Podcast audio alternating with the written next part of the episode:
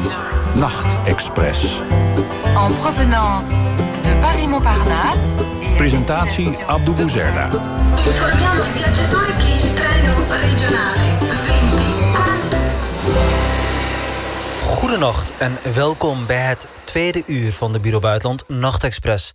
In het eerste uur hebben we onze reisgids Maya Verburg van het Duitsland Instituut leren kennen. En door haar ogen hebben we Berlijn en haar inwoners beter leren begrijpen. Maya Verburg, Duits lijkt veel op Nederlands, maar we kunnen het vaak niet zo goed. Vind je dat zo erg? Of ik het erg vind dat wij het niet zo goed spreken? Ja. Althans minder, uit onderzoek blijkt dat wij het minder ja, goed ja, ja dat is wel een probleem. Daar hebben we vooral zelf last van. En Want, waarom is het een probleem? eh, omdat we economisch natuurlijk veel beter zaken met Duitsland kunnen doen als we goed Duits spreken. En bovendien is Duits een prachtige taal. En ik vind het heel fijn om boeken in het Duits in de oorspronkelijke taal te kunnen lezen. Prachtig Maar literatuur. Duitsers spreken ook gewoon een woordje Engels, toch? Nou, dat valt best wel tegen hoor.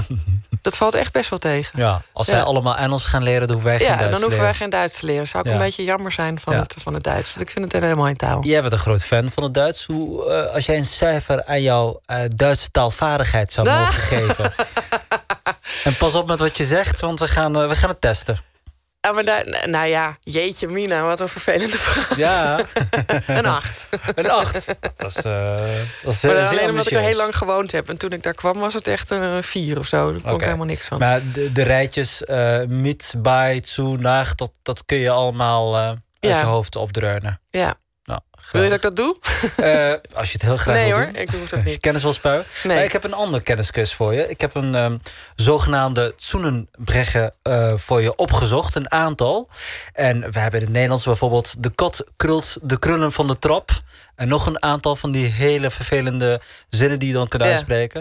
Ik heb hier vier. En eh, ik heb nog een beetje geoefend voor de uitzending. Ik eh, zou mezelf eh, zeker geen acht geven. Maar Het ik is heb hier heel de- dom dat ik nu net een acht heb gezegd. Ja, dus ik heb de, de eerste. Dus zeg het maar. Oh, je wilde dat ik nu de eerste Ja, ik wil kijken of grappig het was toen ik, is. ik ken eigenlijk helemaal geen Duitse tongbrekers. Dus voor mij zijn ze nieuw. Je gaat niet terugkrabbelen, Nee, toch? nee, nee, ik ga hem doen. Oké. Ehm, maar ik was heel verbaasd dat ik ze niet kende. Vissers, fritsen, vist, frisse vissen, vissen... Ja, zie je, daar gaan we al. Frisse vissen, vist, vissers, fritsen. Ja, dat is ook een echt een hele ingewikkelde. Die is wel En- de ergste, En als je hem zou moeten vertalen, hoe zou je hem dan vertalen? Oh, ik heb nog helemaal niet. Iets met verse vissen, vissen, eh, vi- vissers, fritsen. Ja, dus de, de, de frits van vissers, frits, vist, verse vis. Oké. Ja, i- i- nou, kansen. Je hebt, eh, je hebt er weer eentje.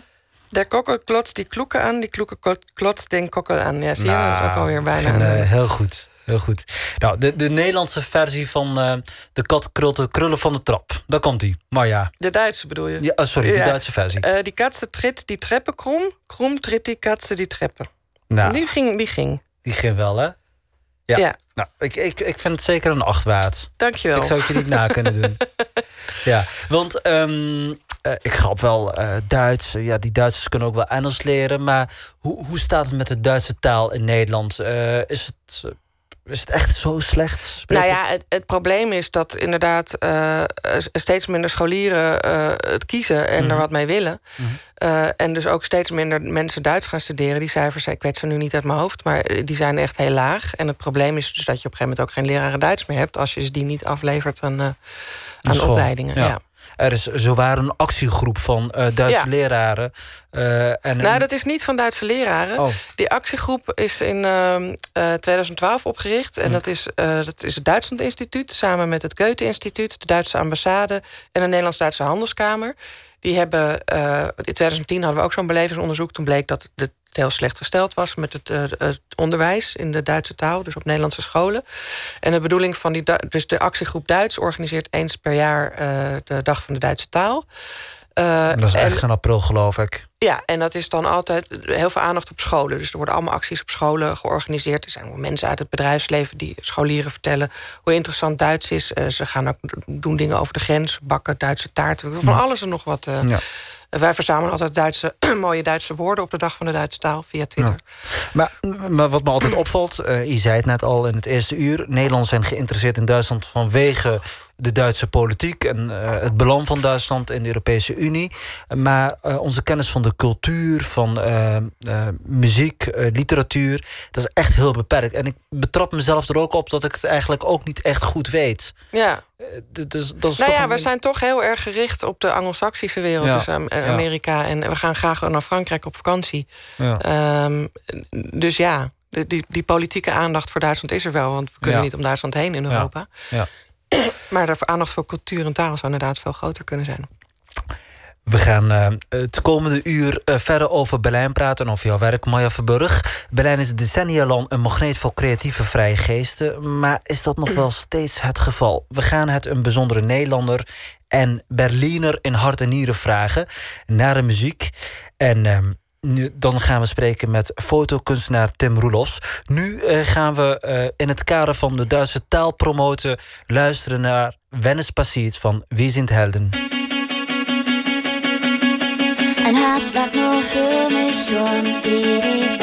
Mir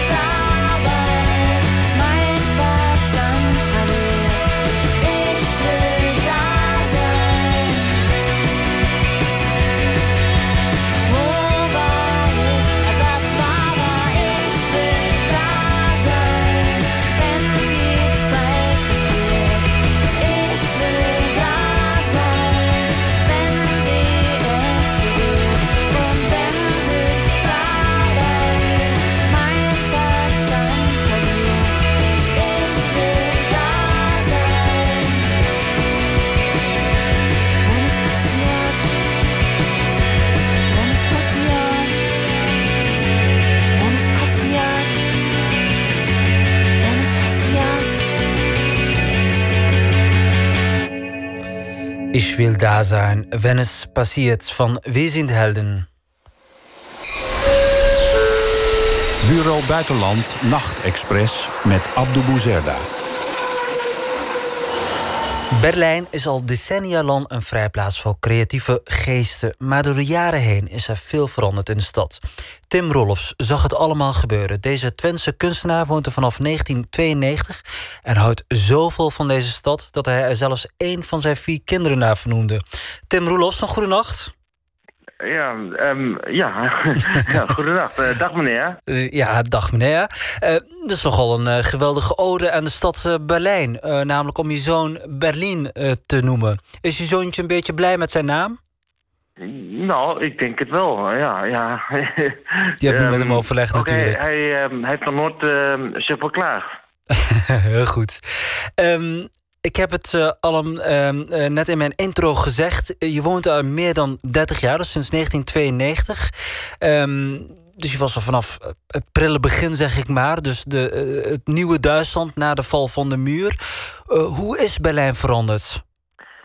Ja, ehm, eh, ja voor, de, voor de een is, is Berlijn mooier geworden en voor de ander is het, is het minder mooi geworden. Hmm. Ja, ja, het is precies hoe je er naar, ehm, eh, naar kijkt. Hè? Over Ja. smaak eh, valt niet te twisten, maar... ehm, Of een smaak van niet te twisten. nee, maar, maar ehm, vind jij dat Berlijn mooier is geworden of lelijker? Hoe, hoe heb jij het zelf ervaren?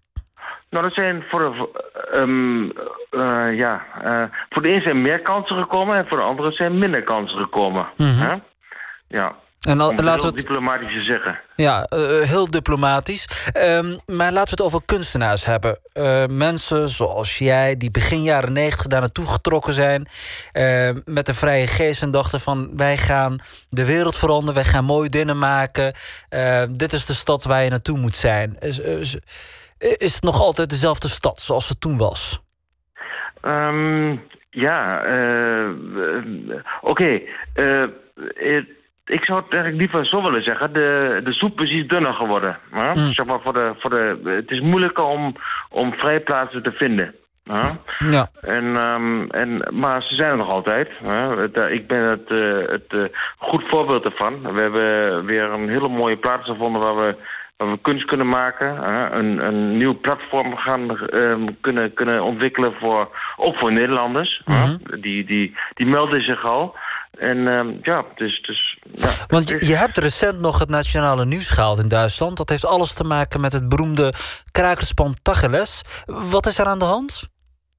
Nou, het krakerspan Tachelen, dat is al, dat is al heel erg oud nieuws. Oké, want ik En, las ehm, nog in, in, de, in de krant, maar eh, misschien moet je dat even aan mij en zeker ook aan de luisteraars uitleggen. Ja, Kraakpan Tachelen, dat was zo'n eh, dat, dat, eh, dat, dat, dat was een heel groot eh, kunstenaarsinitiatief uit, eh, ja, zeg maar uit het begin van, eh, van, van zeg maar, de Mauerfall. En ehm, ja, dat, daar, daar zijn honderdduizend... nou, nee, nee, nee. Nou, nou, niet overdrijven. Er zijn heel veel kunstenaars zijn van all, all over the world zijn, zijn daar naartoe gekomen. En die hebben daar, zeg maar... Ja, zijn begonnen kunst te maken, zeg maar, waar, waar niks was. Ja. Ja. Eh, Maya ehm, Verburg hier in de studio, die klinkt eh, instemmend eh, ja. Want eh, Ma- Maya, jij kent deze Tacheles, ook? ja, zeker. Begin jaren negentig kwam ik daar. En ik heb daar op een gegeven moment Ja. ook nog mijn Chileense buurman door de modder zien, zien kruipen. Want die was acteur en die deed een, een of ander vaag toneelstuk mee. Ja. Eh, dus- dus- ja, maar dat werd ook wel steeds commerciëler eh, Ja. Eh, in de loop Ja, ik, ik, ik ben een heel goed voorbeeld van. Ik ben eh, eigenlijk, ik ben, ehm, ik, ik, ik eh, kom niet uit de kunst. Ik ben, eh, ik ben er eigenlijk ingerold. Mhm. En ehm, ja, ja, het is, het is eh, ja, misschien ook een soort, eh, een, een soort kunstfabriek. Ja, zeg maar een, een soort, eh, ja, een soort universiteit van de kunst. Hè? Ja, daar, daar, daar, daar ehm, ja, Daar is het allemaal begonnen voor jou. Ja, voor Ja. mij wel. En voor heel veel andere Ja. eh, kunstenaars ook. Hè? Ja, je bent er gewoon mee, be- mee, mee begonnen. Je, be- je begon iets te, iets te knutselen. En mensen die, die gingen het kopen. Ja. Hè? Maar die krakerspan Tacheles, dat, dat is er niet meer, hè? Ja, dat, dat, eh, het gebouw is er nog wel. Mhm. hè? En, ehm, en ehm, het gebouw is er nog. Dat, dat, dat hebben ze toen eh Tacheles genoemd. Zeg maar in 1998. Hè? Eh, nee, ehm, oh god, 1989. En, ehm, maar de ideeën die zijn er toen verder gegaan. Hè? Die, de ideeën van Tacheles die zijn in alle windrichtingen verder gegaan. Ja. Onder Ja, andere bij mij. Ja. Je, je zegt dat jij in een kunst gerold bent. Jouw werk is bekend. Zo heeft het modehuis Donatella Versace gebruik gemaakt van jouw werk. Tenminste, dat lees ik allemaal op internet. Ik hoop dat het klopt. En anders moet je me corrigeren. Eh, maar wat ik ook. eh, Wat, ah, kijk eens aan. Maar wat ik ook begrijp is dat jouw fotokunst eh, vervlochten is met de stad Berlijn. W- wat doe je precies? Ja, ik maak, eh, ja, het is, het is, eh, ik maak uit, eh, uit 100 foto's hè, die ik over Berlijn maak, dan maak ik één, één soort fotomontage. Hè, zeg maar met, met, eh, met, met scharen, en met lijm en met de cutter. Hmm. En ehm, ja, het, het is, het is, ja, ik vertel verhaaltjes over Berlijn. Zeg maar uit, uit hoe het vroeger was en hoe het, hoe het nu is. En, Mhm. en, en alles rolt door elkaar. Ja. Zeg maar, een, een hele grote, hele grote gehaktbal. Eh, we, we moeten natuurlijk gewoon jouw kunst gaan zien. En dan weten we ook precies Ja. wat je bedoelt. Maar dit is radio en eh, de luisteraars zijn toch wel heel erg nieuwsgierig. Maar wat is bijvoorbeeld een verhaal wat jij probeert te vannen in een werk van je? Over Ja. Berlijn. Oké, in, mijn, eh, in mijn fotomontages die ik maak over Berlijn, daar, ehm, daar komt eigenlijk, daar probeer ik zeg maar, oké, Berlijn is een soort, ehm, is een soort, ehm, ehm, en Berlijn is alles gebeurd wat, wat, wat, wat er maar verkeerd kan gaan, maar ook, kan, ook, ook goed kan gaan in, in, in, in, in, in Europa of misschien de wereld. En ik probeer dat allemaal ja, in, een, in, in, in, in fotomontages eh, samen te vatten. Ja, het is een soort. eh, Het is een. En, het, en oké, wat, wat niet zusammen past, dat verzoek je samen te, te eh, vassen. Hè? Mhm. Eh, ik, ik, eh, ik kan Je niet praat tegenwoordig bijna alleen maar Duits. Hè? Het Nederlands ben je een beetje verleerd, begrijp ik. Ja, nee, maar goed. Ja, weet je, alles rolt in elkaar. Weet je, Ja. ik heb, ik, mijn, mijn, mijn vrouw komt uit Japan. Oh, En, en, en mijn, en mijn kinderen die komen dus uit, die, ja, die zijn allemaal geboren in Duitsland. Ik Ja. kom zelf uit Nederland. Ja. Dus bij mij rolt alles erin. Ik praat Engels met mijn kinderen. En, oh geweldig. en- ja, dus bij mij is alles, alles zeg maar één hele grote, hele grote mix. Wauw, dus bij bijzonder. mij- ik, heb, ik heb helemaal geen, geen, echt geen taal meer. Nee. Ja, nou toch, toch, toch. Ik vind het heel leuk om met jullie nu Nederlands te praten. Want Ja. Nederlands is natuurlijk mijn, mijn moedertaal. Eh, en niet de Twents? Ja, natuurlijk. Mijn 20 cent, dat is niet, eh, niet, eh, te, dat, dat, dat is niet weg te krijgen. Ja. Maar dat wil ik ook helemaal niet, want ik praat, ik praat, ik heb een accent en dat, dat heb ik ook altijd. Ja. Ja. ja. eh, Marja Verburg, ik jullie, jullie hebben ook over ehm, eh, Tim Roelofs eh, gepubliceerd op jullie site hè, van het Ik Duitsland kwam Instituut. net, net een stukje tegen, ja. In 2008, eh, dat ging toen lang over Ta- Tacheles. Dat ging toen over Tacheles. Ja. Kijk eens aan. En ehm, ik vraag me zo af, eh, eh, Tim, eh, jouw werk, is dat ook eh, eh, internationaal bekend? Heb je ook exposities buiten Duitsland, dus buiten Berlijn, over Berlijn? Ja, we werken, we werken overal eigenlijk. Ja, ik bedoel, mijn, mijn werk wordt... ehm, Oké, dat zijn allemaal van die dingen. Weet je, in, ehm, in, in, in zo'n kunsthuis Tachelen, daar, kwam daar, de, daar, daar komt de hele wereld naartoe. Hè? Daar, of daar kwam de hele wereld naartoe. En, en heb ik zoveel contacten gemaakt dat... dat, eh, dat, dat ehm, dat, ja, de mensen die hebben mijn werk gekocht en die, die, die volgen mij, hoe ik, hoe ik werk, en die komen weer terug. En ja, natuurlijk, ja, ja mijn werk wordt overal verkocht. Maar waar ben je bijvoorbeeld recent nog geweest? Om, om je werk in het buitenland eh, te laten zien? Oké, mijn recenteste werk, wat, wat, eh, wat, wat er nu is, is in. ehm, is, dat is in. eh, dat is eigenlijk opnieuw op weg naar New York. Ja, Oh. geloof het ook niet. Ja. ik geloof je, zeker, dan- absoluut. Wauw. ja, Ja. ja, en dat, dat wordt dan. Maar weet je, ehm, wij zijn allemaal van die kunstenaars. Eh, Mhm. weet je, er, er is zo'n officieel circuit. En zo'n en zo'n zo'n circuit waar ik dan niet, eh, ehm, waar ik dan niet werk, dat, dat zijn allemaal van die ja, underground kunst, kunstenaars noemen ze dat. Hè? Hm. Ja, ik, ik, weet, ik weet het bij God niet hoe je dat moet. Ik, ik voel me ook helemaal geen kunstenaar. Ik ben gewoon iemand die iets aan het uh, samenbastelen is. Mhm. En, eh, en ik verkoop het op de een of andere manier. ja, het is heel raar. Blijkbaar vinden Ik- mensen het zo mooi dat ze toch eh, er voor geld weer neerleggen. Maar jij blijft eh, je erover verbazen dat mensen ervoor betalen. Mijn vader, mijn vader die komt, eh, ja, die komt ook uit Israël zelf. Het is maar net wat de gek ervan geeft. nou, zo'n goede promotieprijsje heb ik eh, nog nooit gehoord. Eh, eh, het, het, terug Ja, naar... maar, oké, Ja. maar zo is het nu helemaal. Hè. De, Ja. de, de, de musea, hè, de, moderne, de musea van de moderne kunst, die hangt vol met, met, met, met troep. Mhm. En dan denk je van. Eh, geeft daar, wie geeft daar honderdduizend miljoen voor? Ja. Ja. Eh, eh, wat is, Ja. wat, eh, ik wacht bijna die vraag, maar ik moet er gewoon vragen. Wat is het hoogste bedrag wat ooit is neergelegd is voor een kunstobject voor jou? oh, god. Nou, ik geloof... ehm, Ja, oké, maar mag ik helemaal niet zeggen, want dan, dan, dan, dan komt de Nederlandse Belastingdienst, die komt naar mij toe.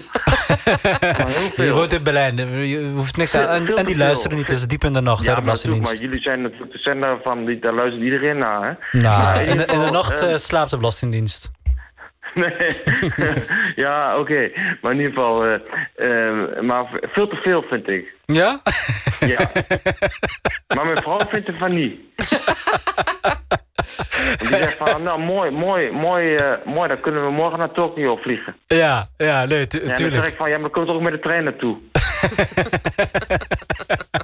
Heel goed. Eh, terug naar Berlijn. De, de stad Berlijn blijft maar nieuwe Ja, kunstenaars... precies. Eh, Laten we over Berlijn praten. Zeker. En, eh, Niet over de belasting. niet over de belasting. Eh, De stad Berlijn blijft maar nieuwe kunstenaars trekken. Hoe, hoe verklaar jij dat? Want ik bedoel, ik snap de charme van die begin jaren negentig. Maar het, het blijft eh, zo dat eh, vrije geesten uit de hele wereld toch denken van... ik moet daar zijn. Ja, ik, ik weet het niet. Het zijn allemaal van die, eh, als je terugkijkt in de geschiedenis, dan, dan zijn dat altijd van die, van die, van die plekken waar, waar de kunstenaar moet zijn. Hm. En, eh, en eh, voor de een was het toen ooit misschien in New York, en toen was het in, in Praag, of misschien weet ik veel. Oké, ja. Nu is het, nu is het Berlijn, blijkbaar, waar iedereen naartoe moet gaan omdat, eh, omdat dat zo hip is. En, eh, maar misschien, weet je, de, de, dat, dat, dat is allemaal heel temporair. Hè? Dat Ja. gaat misschien eh, over, over tien jaar, dan is het waarschijnlijk, misschien is het dan, weet ik veel, Vladivostok of, of Shanghai. Ja. En dan pak je ook je spullen en dan ga je naar Vladivostok toe. Nee, nee, ik niet, ik niet, ik niet. Ik heb daar helemaal geen behoefte aan natuurlijk. Want Nee. ik, ben geen, ik heb nooit eh, behoefte aan om, de, om, om hip te zijn. Nee. nee. Nee. Eh, ehm, geeft de stad Berlijn, dus heb ik het echt over de autoriteiten... jullie kunstenaars, eh, mensen met vrije geesten... nog wel genoeg ruimte en steun om jullie werk te doen... zoals jullie dat altijd al hebben gedaan in die stad? Ja, nou, eh, om lang van kort te maken. De burgemeester van Berlijn die heeft mij ooit, eh, omdat ik zoveel, eh, omdat ik heel erg onbekend ben. Ik ben de on- meest onbekende kunstenaar, be- meest onbekende bekende Dat gaat, dat gaat na vandaag veranderen, dat, dat snap je wel, hè, Tim Nee, Roelofs? ja, natuurlijk, natuurlijk, want daar luistert heel, heel Nederland luistert, Ja. die zit, die zit te wachten. Maar in ieder geval, ehm, die heeft mij toen ooit gezegd van, nou Tim, jij doet zoveel goed werk voor Berlijn, Mhm. dat jij wordt gewoon ehm eh, Berliner cultuurbotschafter voor ons. Voor de stad Ja. Berlijn. Ja, de, nou, de burgemeester heeft dat Ja, gezegd. ja. Moest, toen, moesten we, toen moesten we in het, eh, in het burgemeesterhuis komen. Zeg maar in eh, hè, het, het Rote Raadhuis noemen ze dat hier. Mhm. En toen heeft de burgemeester gezegd van... nou, van hieraf dan krijg jij een gouden medaille van Berlijn. Mhm. En dan ga jij maar... Dan krijg jij, maar weet je, jij, jij mag op ieder feestje van ons komen... en dan, dan mag je je werk laten zien. Wauw. En, eh, weet ik veel. Ja. Dus je bent eigenlijk ook Ja, officieel en- cultuurambassadeur van Berlijn. Ik ben eigenlijk in Berlijn... ben ik eh, eh, officiële cultuurbotschafter. Ja, Cultuurbotschafter. Ja, en allemaal mooi zwart op wit met de gouden medaille. Wauw. Ja. En Ja. Verburg, vind je dat de stad Berlijn nog voldoende ruimte en steun geeft aan mensen zoals Tim Roelofs? Ehm, ja. Ja, eh, eh, so- sorry, Ja, eh, ik, ik vraag het ook even aan Marja Verburg, die bij mij in de studio zit. Die praat even Of mee. Marja van Burg. Ja. Nee, ik zit niet zo heel erg in die kunstenaars zien. Ah. Ik weet wel dat, de, dat de, nou ja, de stad Berlijn is arm. Het bestuur is, geldt niet als het allerbeste bestuur. Maar als ik dit hoor... eh, Hmm. Dat, eh, dat klinkt wel geweldig. ja, en er zijn, er zijn allerlei nieuwe initiatieven eh, met grote, grote kunst eh, tentoonstellingen. Het oude stadslot wordt herbouwd. Er komt allemaal nieuwe eh, kunst in. Maar dit klinkt wel alsof de stad er wel wat aan wil doen. Ja. Ja, nee, dat klinkt wel heel maar positief. Goed, maar goed, het was wel heel erg eh, dringend nodig ook. Want eh, Ja. oké, mijn atelier in Berlijn, eh, dus in de Kleinstraße in Prenzlauer Berg... Hey. Ja. Dat werd, dat werd, eh, dat, dat werd, dat werd, oké, dat kon ik heel goed, dat heb ik al sinds al heel lang had ik dat al. Maar goed, dat werd, eh, oké, Prenzlauer Berg, Dat is waar Marja Verburg Ja, heeft ik woon er gewoond. daar om de hoek, ja. Ja, Ja, precies, dat werd allemaal veel te hip. Precies. En, mijn, en, en, en ik, ik betaalde daar eh 300 euro voor, voor, mijn, voor mijn atelier. En, ehm, maar toen moest het opeens naar 1500 euro gaan. joh. Dus Ja, ja, ja dat kon dat ik natuurlijk niet betalen. Ik ben eh, wel heel erg, eh, heel erg eh, rijk, maar zo rijk ook weer niet. Nee. Dus toen- Je moet toch een gek vinden die nog meer wil betalen. En eh, ook uit mijn woning word ik uitgewerkt. Want wij wonen ook heel goedkoop, Mhm. maar, maar ook veel te mooi. We wonen direct, eh, direct aan de Ecke Schönhauser Allee, waar jullie nu bellen naartoe. Mhm. Ecke Schönhauser Allee, uh, Bornholmerstraße. Super mooi. Ik kijk in, ik kijk in de ene richting kijk ik op, op dit moment naar Pankow. Ander moment kijk ik naar de Bornholmerstraße. Ander moment kijk ik ehm, naar Weissensee. En, en daar wil iedereen eigenlijk wel, wel zitten. Maar goed, daar betalen we ook veel te weinig poen voor. En daar, daar, daar kunnen ze, kunnen ze drie, drie keer zoveel voor, voor krijgen. Dus, dus wij worden er overal uitgeklaagd op dit moment. En, eh, maar goed, maar goed oké, om nu geval lang kort te maken. Toen eh, kwam dat heel groot in de kranten overal. Mhm. Dat de Berliner Botschafter, die, moet, die, die vielleicht maar irgendwann maar op de straten. En toen hebben alle kranten hebben er zo groot over geschreven. Dat, dat nu eh, hebben we direct hebben we supermooie plekken gekregen om, om onze kunst, kunst ehm, weiter te brengen. Ja. Kijk eens aan. En zo is het zo, dus om uw vraag te antwoorden, eh, ja, ja, het heeft toch wel, ja, het brengt, eh, het heeft me verder gebracht. Het heeft je verder gebracht. En wat je ook- me nog steeds lief. Ja, en wat je ook verder heeft gebracht, eh, Tim Roelofs, is eh, na vandaag ben jij gewoon wereldberoemd in, eh, in Nederland. Ik mag je geen kunstenaar meer noemen, maar uh, cultuurbotschafter van eh Ja, Berlin. Ja, ben Tim. Roelofs. En, en onze ons nieuwe project is cultuurbotschaft in cultuurbotschaft Lichtenberg. Cultuurbotschafter Ja. Lichtenberg. Goed dat je dat nog even meldt. Tim Roelofs, Berliner... Lichtenberg, is een, een van, van, van Berlin. Ja, Tim Roelofs, eh, Berlin in hart en nier. Hartstikke bedankt dat jij zo laat Nou, nog nee, ons... Enschede in hart en nieren. En Enschede. Berlijn ben ik, eh, ben ik toegezogen. Enschede, Berliner, wereldburger, wat maakt het uit? Heel fijn dat je ons eh, te woord wilde staan, zo diep in de nacht. Hartstikke bedankt en slaap lekker Diep in straks. de nacht. Dag meneer.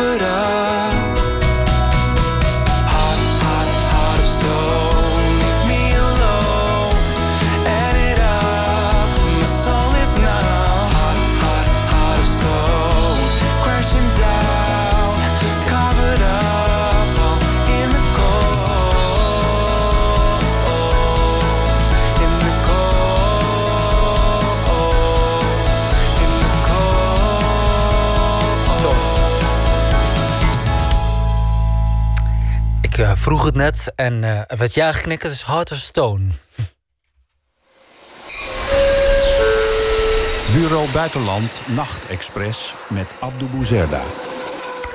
En we zijn in Berlijn met reisgids Maya Verburg van het Duitsland Instituut. Maya Verburg, je hebt eh, wisselende periodes in eh, Berlijn gewoond. En in Berlijn heb je veel zogenaamde speties, oftewel een goed Nederlands avondwinkels. Hoe vaak ben jij naar zo'n spetie geweest omdat jij eh, een tandenborstel vergeten bent? Een of, eh, tandenborstel? Nee, ik ben niet zo'n spetie voor een tandenborstel Nee. geweest. Jeetje, we- ja, pff, vaak. Ja, als- hoort echt bij het straatbeeld van, van Berlijn. Ja, ja. In de ene wijk wat meer dan in de andere. Ja, er zitten in de, de wijk waar ik nu vaak logeer... eh, heb je inderdaad een aantal avondwinkels... waar Ja. ik dan inderdaad snel nog even wat haal. Of... O- ook op zondag?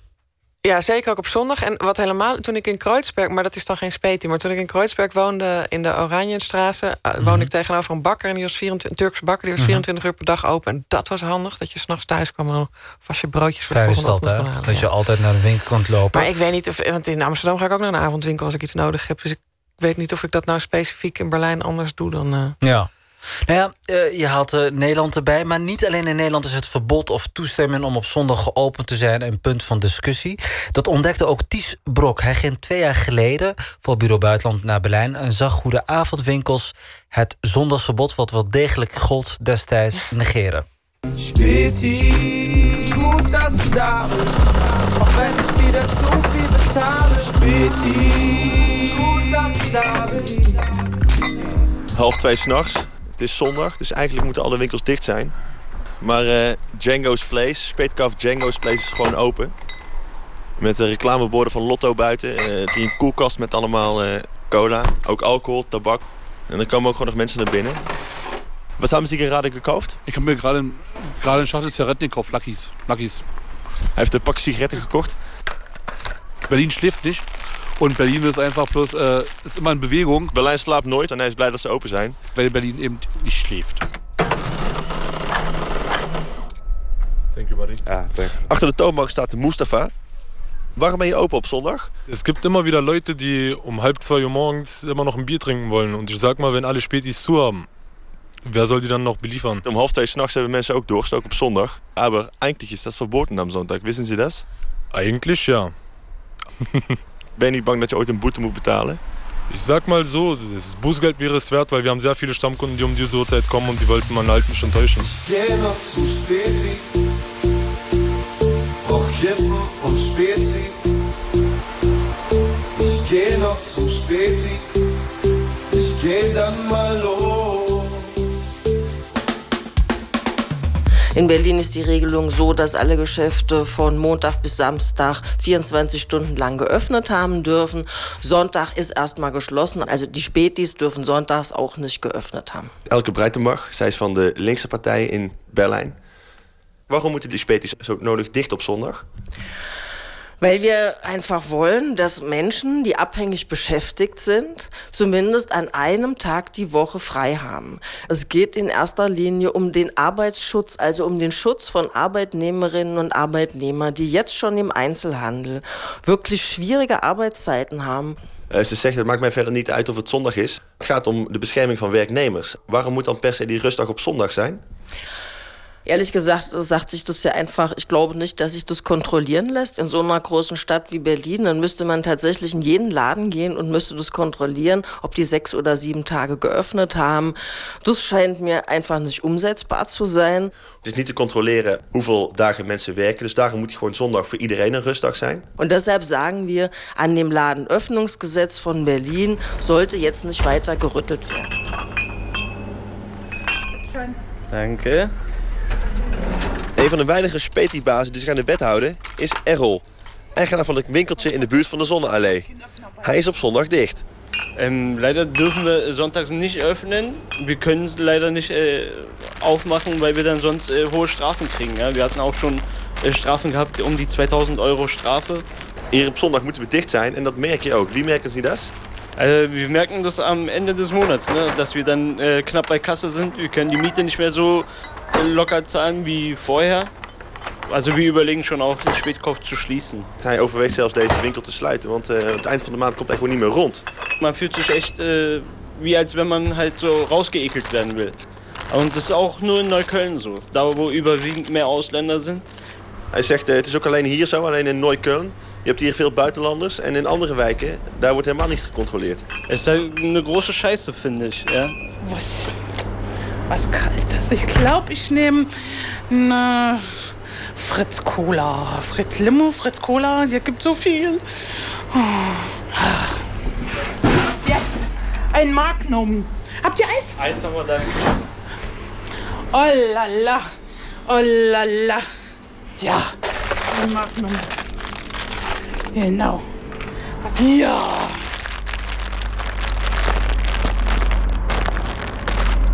Speti-eigenaar Alper Bawa heeft dit jaar een belangenclub opgericht voor Berlijnse Speties.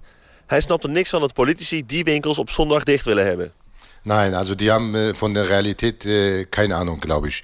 Äh, Realität ist was anderes. Berlin ist nicht mehr alte Berlin. Die politici die hebben helemaal geen verstand van de realiteit, want Berlijn is niet meer het oude Berlijn. Wir haben viele Touristen jetzt im Stadt, wir haben viele Studenten im Stadt, wir haben viele Kulturen im Stadt. Dann muss man die Bevölkerung fragen, diese Menschen fragen, ob sie dann spätestens Sonntag äh, aufhauen möchten oder nicht. Dann sollen sie so eine äh, Wahl machen. Eh, als je zo graag die Speties wil dicht doen op zondag, dan moet je maar aan hun vragen wat zij ervan vinden. September ist Wahlen in Berlin. Wir äh, denken, nach den Wahlen werden wir so eine Aktion durchführen. Eh, in september zijn er verkiezingen in Berlijn. En als er na die verkiezingen nog geen verandering is, dan komt er wat hun betreft in ieder geval een referendum aan. Zwei, drei, vier, boom. 57. Dankeschön, Dankeschön. Dankeschön, Dankeschön.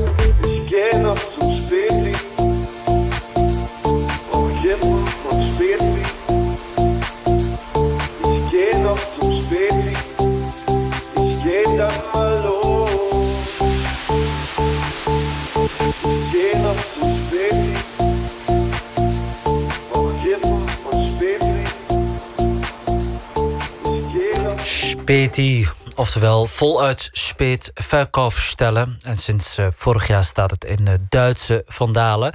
Maya Verburg, ehm, ja, we hoorden het net in de reportage. Het, het was verboden. De winkeliers trokken zich er niks van aan. En tegenwoordig is het nog steeds verboden. En de winkeliers trekken zich er nog steeds niks van aan.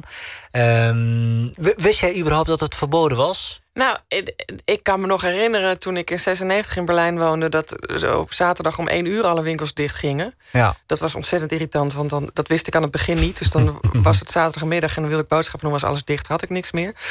Dus dan moest je ook in het weekend je wekker zetten... om nog boodschappen te doen. Ehm, maar ik zit nu te denken... ja, dat hoor ik natuurlijk wel te weten... maar volgens mij is dat winkeltje waar ik nu vaak boodschappen doe... Mhm. gewoon open op zondag. Ja. Nou. Dus, maar ja, geen we- idee. Hebben we weer wat nieuws De deunerladen zijn in ieder geval altijd open.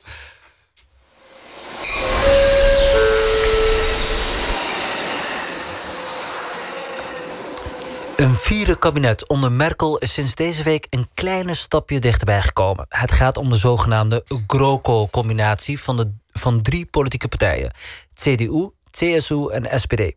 Er is een compromis bereikt om gezinshereniging van vluchtelingen tot een bepaald maximum per maand te beperken. Iets wat de conservatieve CSU graag wil, maar de achterban van die andere coalitiepartij SPD weer niet zit zitten. Maya Verburg, deze onderhandelingen blijven maar voortduren. Ongekend lang, eh, eh, zeker voor Duitse begrippen. Hoe, hoe lang duurt het nu al? Nee, de verkiezingen waren op 24 september. Mhm. Ehm, maar ze hebben eerst een andere combinatie geprobeerd. Ja. Dus met de, de zogenoemde Jamaica-coalitie... naar de kleuren van de partijen, zwart, geel, groen. Dus dat waren CDU, CSU. FDP is geel en de groene groen. En de groene, ja. En eh, dat was voor het eerst dat die combinatie eh, geprobeerd werd. Eh überhaupt succes dat er, geworden? dat er vier partijen coalitieonderhandelingen voeren. Want in Duitsland is het eigenlijk een heel simpel partijlandschap geweest al die jaren. Mhm. En nu wordt het net als in Nederland veel ingewikkelder... met meer partijen die kleiner eh, zijn. En dus heb je meer partijen nodig om een meerderheidsregering te vormen. Die zijn er inderdaad niet uitgekomen. De verschillen waren te groot. Of nou ja, de FDP op een gegeven moment gewoon de stekker eruit getrokken... toen eigenlijk leek dat het wel ergens naartoe ging. En toen was er een soort impasse. Want, ei- want SPD, de, de CROCO, de grote coalitie van CDU, CSU en SPD... heeft al vier jaar geregeerd. En ze waren al een beetje min of meer klaar met elkaar, vond, vond iedereen. En nu moeten ze toch weer, omdat ze eigenlijk de enige partijen zijn... die nog een meerderheidsregering kunnen vormen. Ja. Ehm, en dat heeft ook nog wel wat voet in aarde gehad. Want de SPD heeft op de verkiezingsavond... Martin Schulz, de, de voorzitter... op de verkiezingsavond eh, geroepen... wij gaan onze wonden likken in de, in de oppositie. En dat wilde de partij ook heel graag. Eh, dat heeft hij overigens na het mislukken van Jamaica weer geroepen.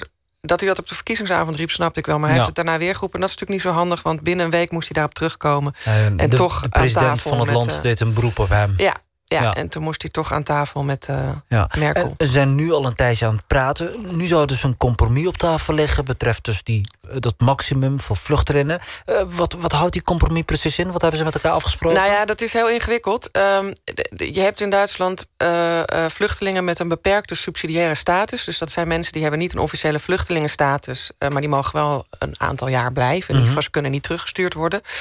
En het gaat vooral om gezinshereniging voor die mensen. Mhm. En de CSU eh, wil dat niet. Die wil dat die mensen geen gezinshereniging... eh, dat, dat ze geen mensen na mogen halen. Dus ja, want dan die gaat het echt om de mogelijk- vrouw, meestal Vrouw en, en kinderen, kinderen. echtgenoot Ja. en kinderen, Ja. ja. Eh, en de SPD wil dat eh, wel mogelijk maken. Eh, ook niet voor iedereen, maar in bepaalde gevallen.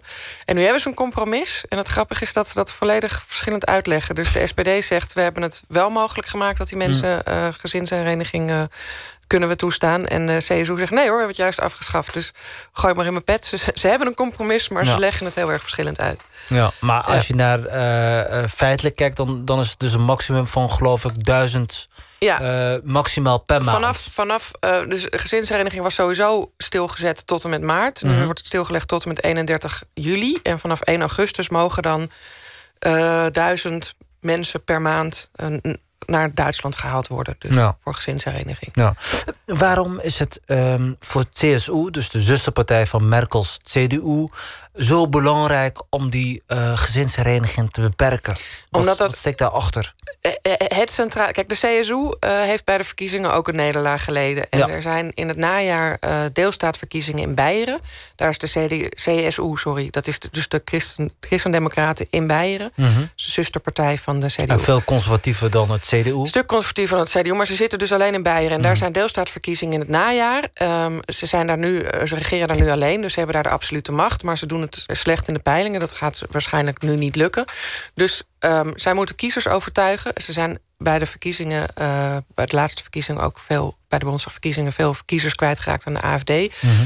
Dus ze proberen die beweging naar rechts te maken. Maar dat is al veel langer gaande. Want Seehofer, de voorzitter van de CSU... is eigenlijk sinds het begin van de vluchtelingencrisis... de zomer van 2015...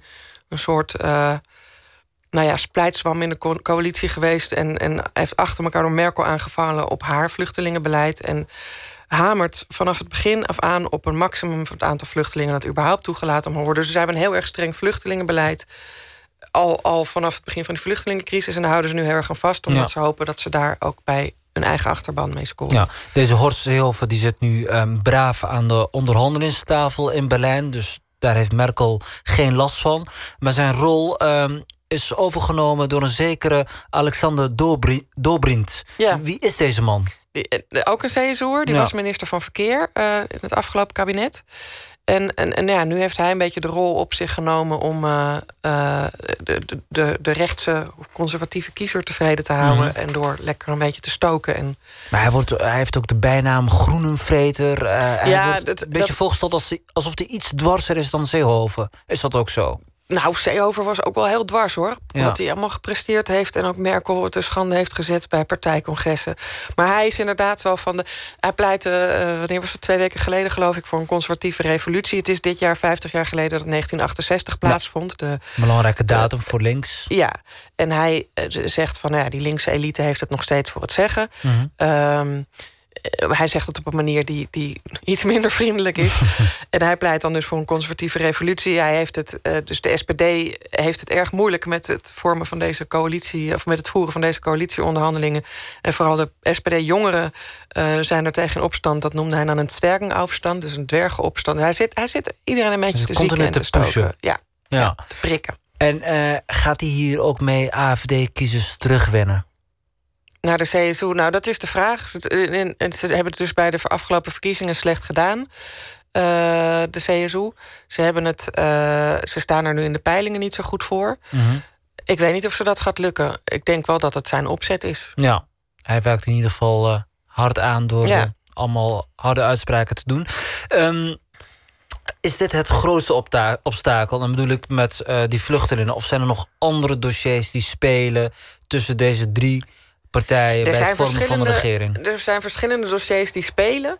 Ehm, maar ik denk dat ze, ze zijn zich er alle drie van bewust dat ze eruit moeten komen. Want geen, kijk, dit is de enige regering die een meerderheid kan Ja. vormen. Het is in Duitsland heel erg moeilijk om nieuwe verkiezingen te organiseren. En geen van die drie partijen heeft baat bij nieuwe verkiezingen. Hmm.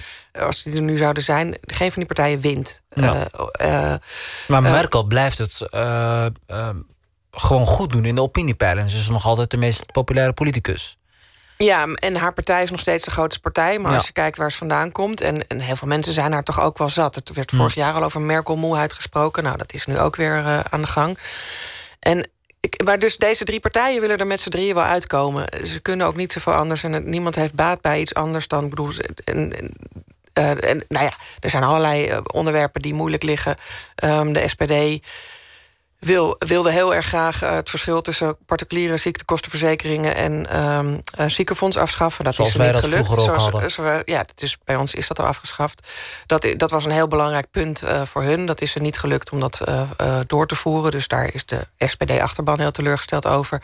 Het gaat ook over ehm, ehm, eh, eh, contracten voor onbepaalde tijd, of je die wel of, of voor bepaalde tijd, of je die wel of niet moet toestaan. Er zijn nog allerlei punten waar ze de komende weken over gaan steggelen. Ehm, maar ik denk dat ze daar wel uitkomen. Het grote probleem zijn de SPD-kiezers. Oh. Want de SPD heeft besloten. Kijk, de SPD is natuurlijk heel erg bang. Nu, eh, Merkel wordt de coalitionspartner-killer Ja. genoemd. Dus Merkel, Iedereen als je die met haar in zee regeert- gaat, die eh, wordt afgestraft, electoraal afgestraft. ja, dus de SPD heeft vier jaar geregeerd. Toen hadden ze het slechtste verkiezingsresultaat ooit. Daarna kwam de FDP, die werden daarna zelfs uit de Bondsdag gestemd. Die waren, daar bleef helemaal niks meer van over. Toen ging de SPD weer, hadden nog slechter verkiezingsresultaat nu, afgelopen, Ja. eh, afgelopen jaar. Dus ze zijn heel erg bang, als we nou weer in zee gaan... dan blijft er helemaal niks meer van ons over. Dan worden we een soort P van de A. Dat Ja. werd, werd ook op het partijcongres genoemd. hè, En van- werd gewezen naar de Nederlandse PvdA. ja, en, en de Franse Socialistische Partij, waar natuurlijk ook eh, eh, niet zoveel van over Nee. is gebleven. Dus daar zijn ze heel erg bang voor. Ehm, dus ze willen eigenlijk liever niet met Merkel. En wat ze besloten hebben van wij, wij laten onze leden en onze gedelegeerden en onze kiezers eh, daarin. Dus elke stap die we zetten, willen we de achterban meekrijgen. Ja, en dat moet schriftelijk gebeuren, begreep ik. Ja, nou, ze, ze hebben dus ze hebben eerst verkennende gesprekken gevoerd Mhm. begin januari. Er kwam een soort compromis uit, een, een voorlopig akkoord. Daar hebben ze de gedelegeerden over laten stemmen. Dat was twee weken geleden. Dat spannende congres waarvan nog maar de Mhm. vraag was of ze toestemming kregen om te onderhandelen. Hebben ze gekregen. Maar dat waren 600 gedelegeerden. En nu gaan, laten ze het eh regeerakkoord, als ze dat hebben... dat zijn ze dus nu aan het uitonderhandelen... door alle SPD-leden mogen daarover stemmen. Allemaal. Allemaal. Dat zijn er 440.000 of Dus zo. ook eh, mensen die nu besluiten om lid te gaan worden van en de dat SPD. is de, de SPD-jongeren, de Juzo's, die zijn Mhm. heel erg tegen het, een, een nieuwe grote coalitie. Dus die zijn al, al wekenlang of maandenlang de no-croco-actie aan het voeren. en ja, dat gaan ze- hashtag no kroko. ja, en dat zetten ze nu door. Dus ze willen nu heel graag eh, eh, dat dat regeerakkoord wordt weggestemd. Want Ja. dan kunnen ze dus alsnog niet gaan regeren.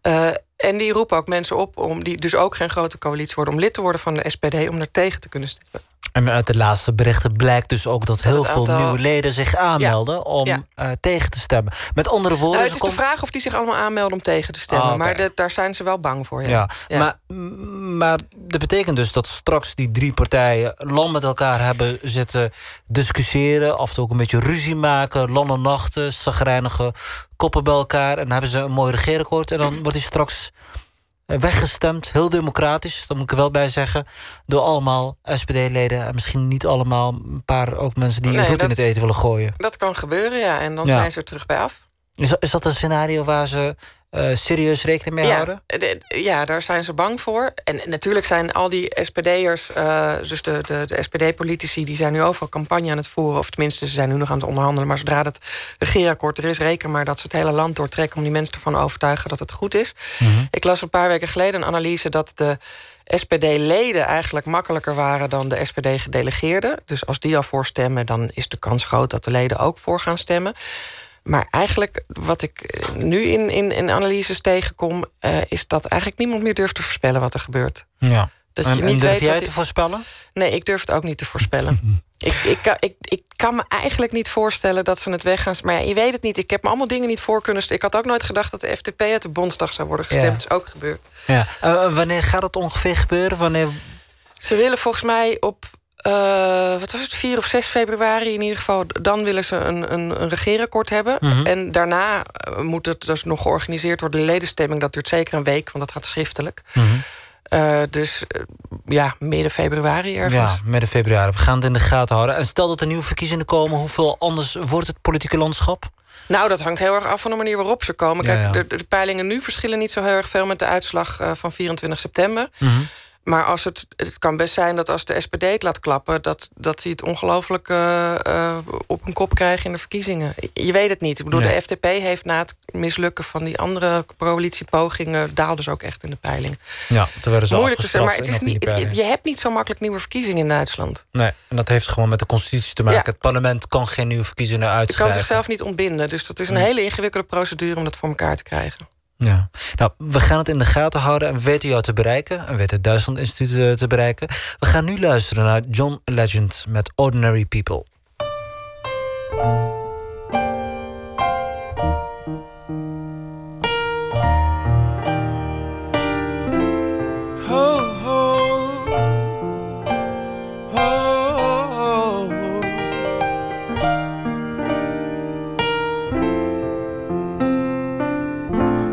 I'm in love with you, but this ain't the honeymoon. We're past the infatuation phase. We're right in the thick of love. At times we get sick of love. It seems like we argue every day. I know I misbehaved and you've made your mistakes, and we both still got room left to grow. And though love sometimes hurts, I still put you first, and we'll make this thing work. But I think we should take it slow. We're just ordinary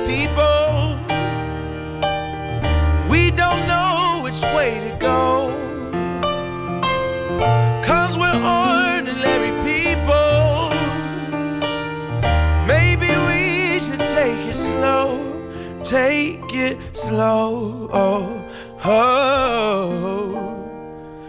This time we'll take it slow. Take it slow. Oh, oh.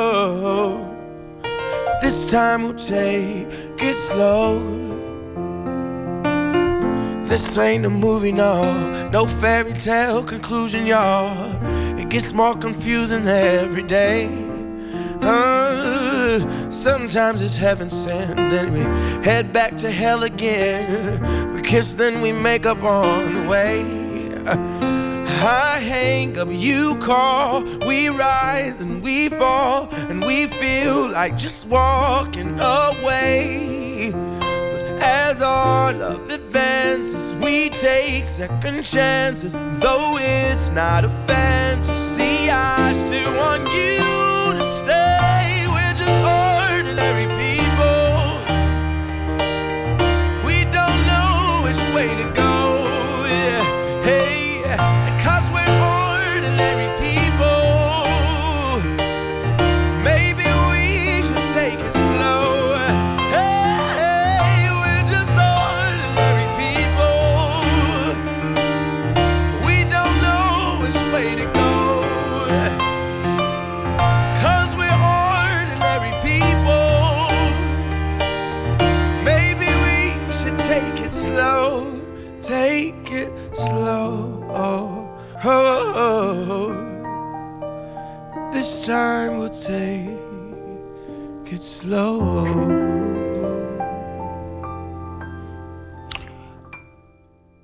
Ordinary People van John Legend. En we zijn nog een paar minuten in de stad van mijn gast Maya Verburg, Berlijn. Maya Verburg, op je Twitter staat dat je graag een roman in Berlijn wilt gaan schrijven. Eh, gaat het dan ook over Berlijn? Nee, dat gaat echt helemaal niet over Berlijn. Nee, helemaal Maar- niet, nee. maar wel in Berlijn. Ja, omdat het heel fijn is. ehm, ik, ik heb, eh, wat is het? Alweer zeven jaar geleden geloof ik bedacht dat ik... of tenminste, ik weet al heel lang dat ik een roman wil schrijven... maar zeven jaar geleden bedacht ik, nu ga ik het doen. Ja. Half jaar sabbatical genomen, naar Berlijn gegaan... en daar begonnen met schrijven. Eh, en daarna moest ik gewoon weer aan het werk. Dus nu moet het tussen allerlei bedrijven door. En het is heel maar heb fijn. je al iets op papier gezet? Ja, ja, ja, ja, heel veel. Je hebt hoofdpersonages en eh, Ja, ja, ja, ik moet eigenlijk gewoon naar een uitgever, maar dat is een beetje Maar ik- schrijf graag in Berlijn, eh, omdat ik...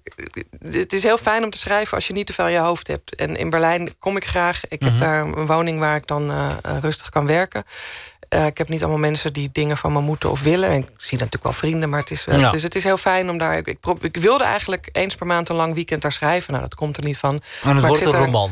Ja, het wordt een roman. Wil je iets meer over vertellen? ja hoor, daar wil ik wel iets meer. Het wordt een familieroman, maar niet over mijn eigen Maar familie. niet over je eigen familie, niet Nee. autobiografisch. Nee. Nee. nee, dat probeer ik Maar je bent een historica. Ik vermoed dat we dan in de geschiedenis gaan. Of Nou, een van de dingen die ik altijd heel erg eh, interessant heb gevonden... en het ook ingegeven door mijn eigen familie, maar gewoon ook überhaupt... Mhm. is dat je ehm, je leven be- bepaald kan zijn... door dingen die in het verleden gebeurd zijn in je familie... waar je eigenlijk niks van af weet. Dus dat je, dat je geworden bent wie je bent... door gebeurtenissen die geweest zijn... waar je helemaal geen weet, van van hebt. En op het moment Ja. dat je er wel weet van hebt... eh, moet je je daartoe gaan verhouden... en, en veranderen ook allerlei dingen in, Mhm. in een familie. En dat vind ik een heel erg interessant gegeven.